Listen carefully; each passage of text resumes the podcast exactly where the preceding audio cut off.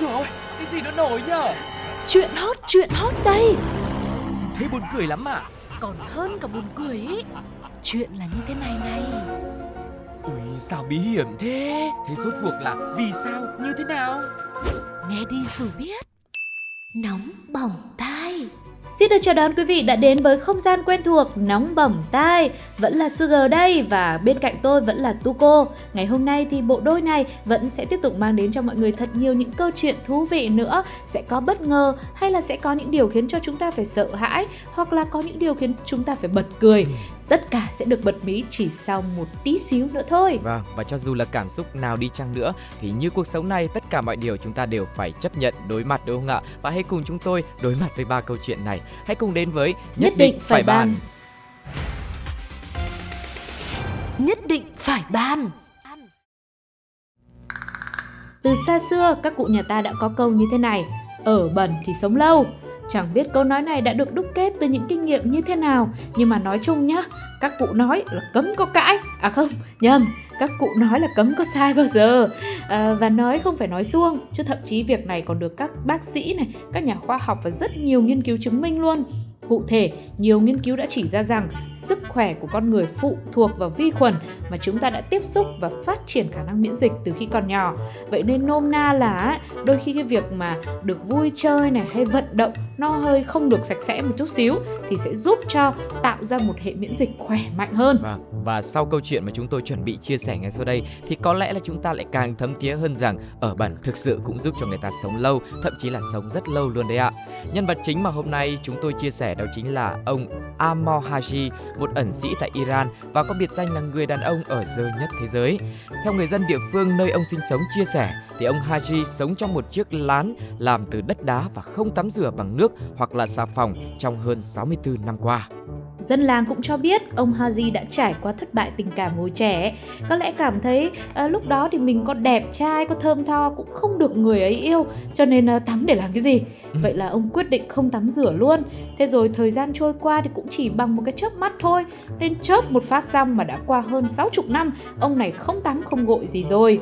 Vì thế mà cả người ông Haji đã bị bao phủ bởi bồ hóng. Vâng, và thậm chí là không chỉ là việc tắm rửa đâu, ông Haji cũng thay đổi luôn thói quen ăn uống. Ông ấy chỉ ăn xác của những con vật chết dọc đường, hút tẩu thuốc chứa đầy phân động vật và có một niềm tin mãnh liệt rằng mình sẽ mắc bệnh nếu ăn ở sạch sẽ. Cách đây một thời gian thì dân làng vì lo lắng cho sức khỏe của người đàn ông này nên đã thuyết phục ông tắm rửa lần đầu tiên sau 64 năm và chắc là do cũng cảm nhận được sự chân thành của mọi người nên ông đã đồng ý. Ừ. Diện mạo của Haji sau khi gột rửa cũng khiến cho nhiều người vui mừng vì hy vọng sau này ông ấy sẽ có thói quen chăm sóc bản thân sạch sẽ hơn. Wow. Thế nhưng niềm vui chẳng được dài khi chỉ ít lâu sau ông Haji đã qua đời ở tuổi 94. Và, và có lẽ là cái việc mà ông Haji qua đời ở tuổi 94 thì nó cũng là một cái sự trùng hợp đúng không ạ? Bởi vì cái độ tuổi này nó cũng quá lớn đi. Ừ. Thì biết đâu đấy cái sự trùng hợp là khi mà ông đi tắm thì cũng là khi mà trong cơ thể có một cái sự chuyển biến về bệnh tật hoặc là cơ thể quá già yếu thì cũng là thời điểm mà ông ấy phải ra đi. Vâng, nói chung là 94 tuổi rồi thì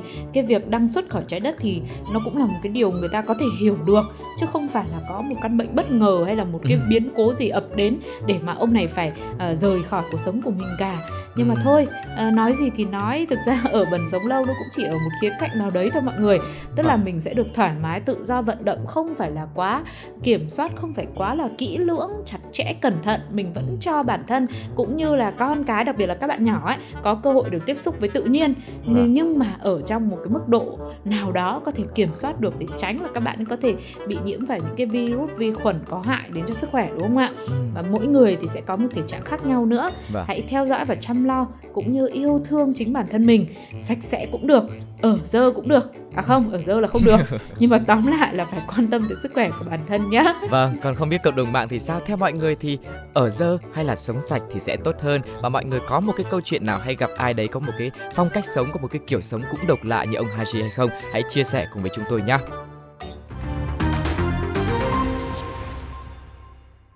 Người đàn ông kiểu đã bảo là không đi tắm rồi mà không ai nghe. Cơ bản là da đang bị bẩn tạo thành một lớp bảo vệ rồi, nên lúc tắm đi, không khác gì đang tẩy đi lớp bảo vệ, nên sẽ bị virus xâm nhập thôi ý kiến riêng. Sạch quá không chịu nổi là đây chứ đâu. Chứ còn gì nữa. Bài học rút ra ở đây là Người đàn ông trong câu chuyện trên đã từ chối đi tắm vì thời trẻ phải trải qua những thất bại trong tình cảm. Hay có một người mẹ nọ cũng quyết định không cắt móng tay từ khi đứa con gái yêu quý của mình ra đi, dù cho bao nhiêu bất tiện trong sinh hoạt và đối diện với bao ánh mắt nghi ngại của mọi người, nhưng họ vẫn làm theo điều mà họ tin tưởng. Tương tự như vậy, sẽ có những lúc bạn sẽ phải cùng lúc đối diện với nhiều áp lực khi phải vừa đưa ra một lựa chọn khó khăn, vừa phải để ý xem việc làm của mình có bị ai phán xét và đánh giá hay không. Nhưng rồi chúng ta phải học cách tôn trọng cảm xúc và quyết định của chính mình thay vì lời nói của người khác. Chúc cho bạn sẽ có được sự sáng suốt và kiên định với cuộc sống của mình nhé.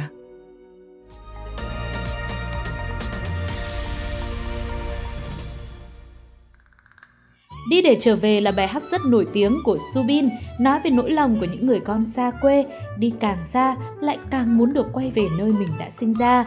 Và mới đây, một cô gái quê ở Thái Bình không biết có đi xa lắm không và không biết đi có lâu lắm chưa, nhưng cũng rất mong ngóng được trở về cùng với một món quà đặc biệt dành cho người thân. Món quà ấy không phải là vòng vàng nhân sâm, gấm bóc lụa là, mà chính là một chàng rể tương lai. Chuyến này một công đôi việc, vừa thăm nhà, vừa ra mắt và xin phép gia đình để hai bạn có thể tiếp tục tìm hiểu và nếu thuận lợi thì sẽ tiến xa hơn, về chung một nhà và nếu hợp hơn nữa, biết đâu sẽ về quê xin bố mẹ một miếng đất, lập nghiệp rồi ở lại luôn cũng không chừng. Thế nhưng người tính có bao giờ bằng người chẳng tính gì? Nếu cô gái cùng anh người yêu đang mơ mộng và tính chuyện tương lai, thì gia đình cô này lại chẳng có ý định tính toán lâu dài gì hết. Thậm chí họ còn không đồng ý cho cặp đôi này quen nhau. Chuyện đã không thành nên anh thanh niên cũng không đợi gia đình bạn gái tiễn mình đi một đoạn mà nhanh tay tiễn luôn cả bố vợ và cậu vợ tương lai lên đường ra đi mãi mãi. Còn anh ta thì cũng nhanh chóng lên đồn để chịu tội luôn. Thế là chỉ một lần trở về mà ba người ra đi, hai người thì không hẹn ngày quay trở về, còn một người thì có hẹn nhưng cũng không rõ ngày trở về là khi nào.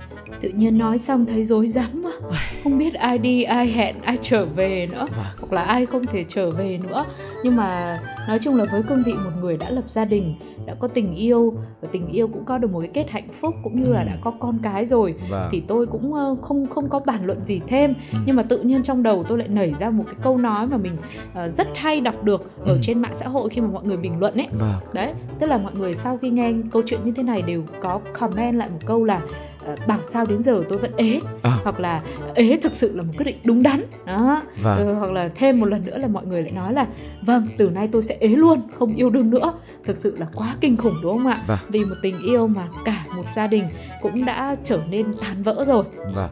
Và không biết rằng là với một cái câu chuyện tan vỡ như thế không chỉ là tình yêu mà còn gia đình nữa Thế thì cộng đồng mạng cũng có những cái bình luận khác nào nữa không? Chúng ta hãy cùng ngay sau đây lắng nghe họ nhé Cuối cùng thì tình yêu bền vững nhất vẫn là tình yêu nước, và con đường đúng đắn nhất là con đường cách mạng. Hích, Diêm Vương chạy KPI hay sao vậy ạ? Sợ quá. Chắc bố người yêu bảo, mày muốn lấy nó thì phải bước qua xác tao và cậu nó. Bài học rút ra ở đây là Bằng kinh nghiệm của những người lớn tuổi và tình yêu của đấng sinh thành, cha mẹ luôn cho chúng ta những lời khuyên, cảnh báo với mong muốn là những đứa con có thể đi đúng hướng, làm đúng việc, kết giao đúng người. chúng ta không phải nhất nhất ai nói gì cũng làm theo hoặc ngược lại là phải phản bác mọi điều. Hãy trân trọng những người đã hết lòng vì mình mà suy tư, lo lắng. Việc mà bạn cần làm là những điều bản thân cảm thấy tốt nhất, phù hợp nhất với hoàn cảnh và con người mình mà thôi. Bởi cuối cùng, bạn sẽ vẫn là người phải sống và chịu trách nhiệm với chính quyết định của bản thân.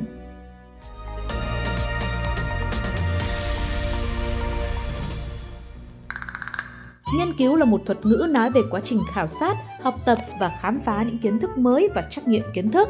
Đây chính là một hệ thống gồm nhiều quá trình có thể tự giải quyết vấn đề và nghiên cứu khoa học hay một lĩnh vực bất kỳ. Có những nghiên cứu phải kéo dài cả tháng, cả năm hay cả chục năm mới có thể ra được kết quả, nhưng thậm chí cũng có lúc nghiên cứu còn thất bại nữa. Bởi sự khó khăn và cầu kỳ trong quy trình rồi cách thực hiện mà thông thường nghe nói tới nghiên cứu, người ta sẽ nghĩ ngay tới những phát minh vĩ đại, những kiến thức cực kỳ mới mẻ và độc đáo. Thế nhưng, vẫn như thường lệ, nếu là nghiên cứu bình thường phát hiện ra những thứ hoành tráng thì nói làm gì, nóng bỏng tai vẫn phải đi ngược lại với số đông và chúng tôi xin được trân trọng giới thiệu tới quý vị một nghiên cứu mà có lẽ là sau khi đưa ra kết quả, người ta cũng chẳng cảm thấy mới lạ và còn chẳng hiểu rằng phải nghiên cứu khám phá việc đó để làm gì. Và đó chính là những sự thắc mắc mà nhiều người dành cho một nghiên cứu thuộc Đại học Swansea ở Anh. Nghiên cứu của đại học này đánh giá nam giới dựa trên tương quan giữa mức thu nhập, học vấn và công việc họ đăng trên hồ sơ hẹn hò với số lượng phản hồi từ những người phụ nữ cũng đang tìm kiếm bạn đời. Cụ thể là họ đã quét 1,8 triệu hồ sơ hẹn hò đến từ 24 quốc gia trên thế giới. Kết luận lại, họ thấy có hai kết quả sau đây, hầu như là đúng với mọi trường hợp trên khắp trái đất. Ừ, đầu tiên, những người đàn ông giống như ông trùm Tesla, Elon Musk với thu nhập cao và công việc hàng đầu sẽ nhận được số lượt trả lời hồ sơ hẹn hò trực tuyến cao gấp 3,5 lần so với những người đàn ông khác. Ngược lại thì một người phụ nữ cũng sẽ được chú ý nhiều hơn nếu họ có vẻ khá giả và có trình độ học vấn. Tuy nhiên đối với phái đẹp thì yếu tố này có ảnh hưởng ít hơn.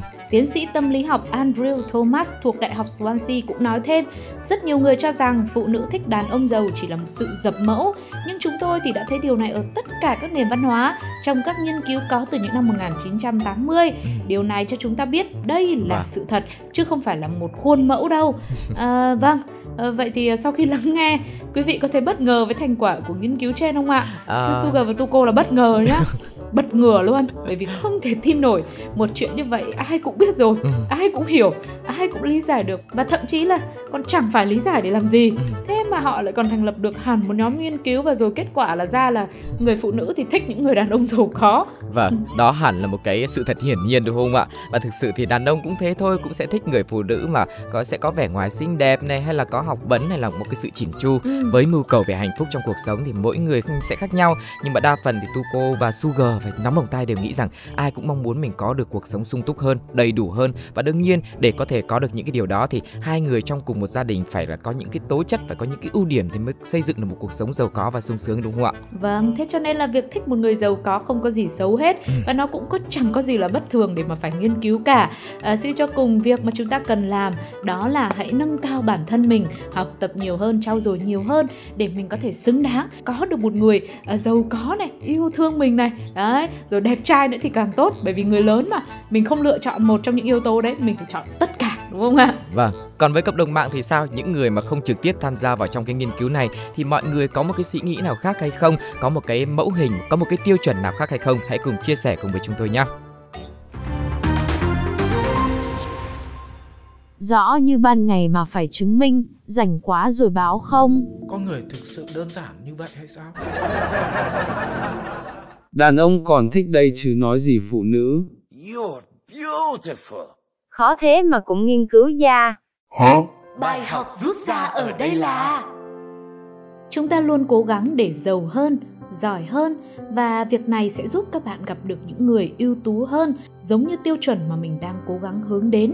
Nhưng đôi khi trong mắt những người khác, khi bạn gặp được một người có vẻ giàu có, thành đạt, xinh đẹp thì có thể bạn lại bị coi là không xứng đáng với tình yêu đó. Nhưng mây tầng nào thì gặp gió tầng đó. Bạn hãy tiếp tục cố gắng hoàn thiện mỗi ngày, chờ đợi gặp được một mảnh ghép phù hợp. Hai người có thể khác biệt về xuất phát điểm, tài năng hay tiền bạc, nhưng giữa họ lại có thể đồng điệu về cảm xúc, chung cùng một nhịp đập thì sao? Chỉ cần bạn và đối phương cảm thấy xứng đáng, nghĩa là hai người đã tìm được một nửa hoàn hảo của mình rồi.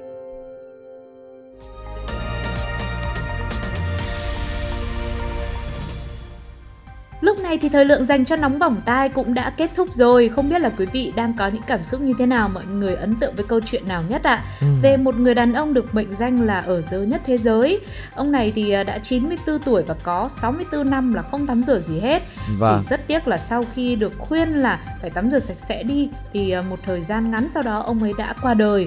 Rồi thêm một chàng trai bởi vì là bố và cậu ruột của người yêu không đồng ý mà ừ. lại ra tay tác động khiến cho gia đình của cô gái này ra đi không bao giờ trở về nữa vâng. rồi thêm một nghiên cứu cuối cùng có một kết quả vô cùng là bất ngờ ừ. mà cũng uh, không ai muốn là phải nghiên cứu nó để làm cái gì đấy là họ nghiên cứu ra rằng phụ nữ thường sẽ thích những người đàn ông giàu à vâng. vậy thì mọi người cảm nhận như thế nào ạ à Tuco thì nghĩ rằng là sau khi mà nghe chương trình này xong thì sẽ có bạn uh, thính giả sẽ là phải đi tắm rửa sạch sẽ rồi xịt một ít nước hoa cho mình thơm tho. sau đấy là uh, đăng một cái hình ảnh của mình rất đẹp lên trên mạng xã hội để tìm một người phù hợp và đặc biệt là phải được gia đình của người đó ủng hộ nữa để có một cái kết tình yêu thật đẹp chứ không trái ngang như câu chuyện thứ hai khi mà bị gia đình phản đối thì lập tức là tiễn những người thân trong gia đình đấy đi một nơi rất xa luôn. Ừ. Và không biết rằng ngoài những cái ý kiến ngoài những cái dự đoán của Tuco như thế thì mọi người còn cảm thấy như thế nào nữa? Hãy để lại bình luận trên ứng dụng FPT Play cũng như là fanpage fanpage của Pladio nhé.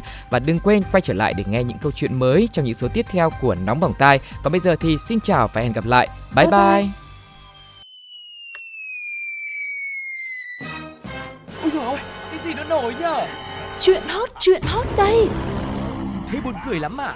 Còn hơn cả buồn cười ý Chuyện là như thế này này Ui, sao bí hiểm thế? Thế rốt cuộc là vì sao, như thế nào? Nghe đi rồi biết nóng bỏng tai.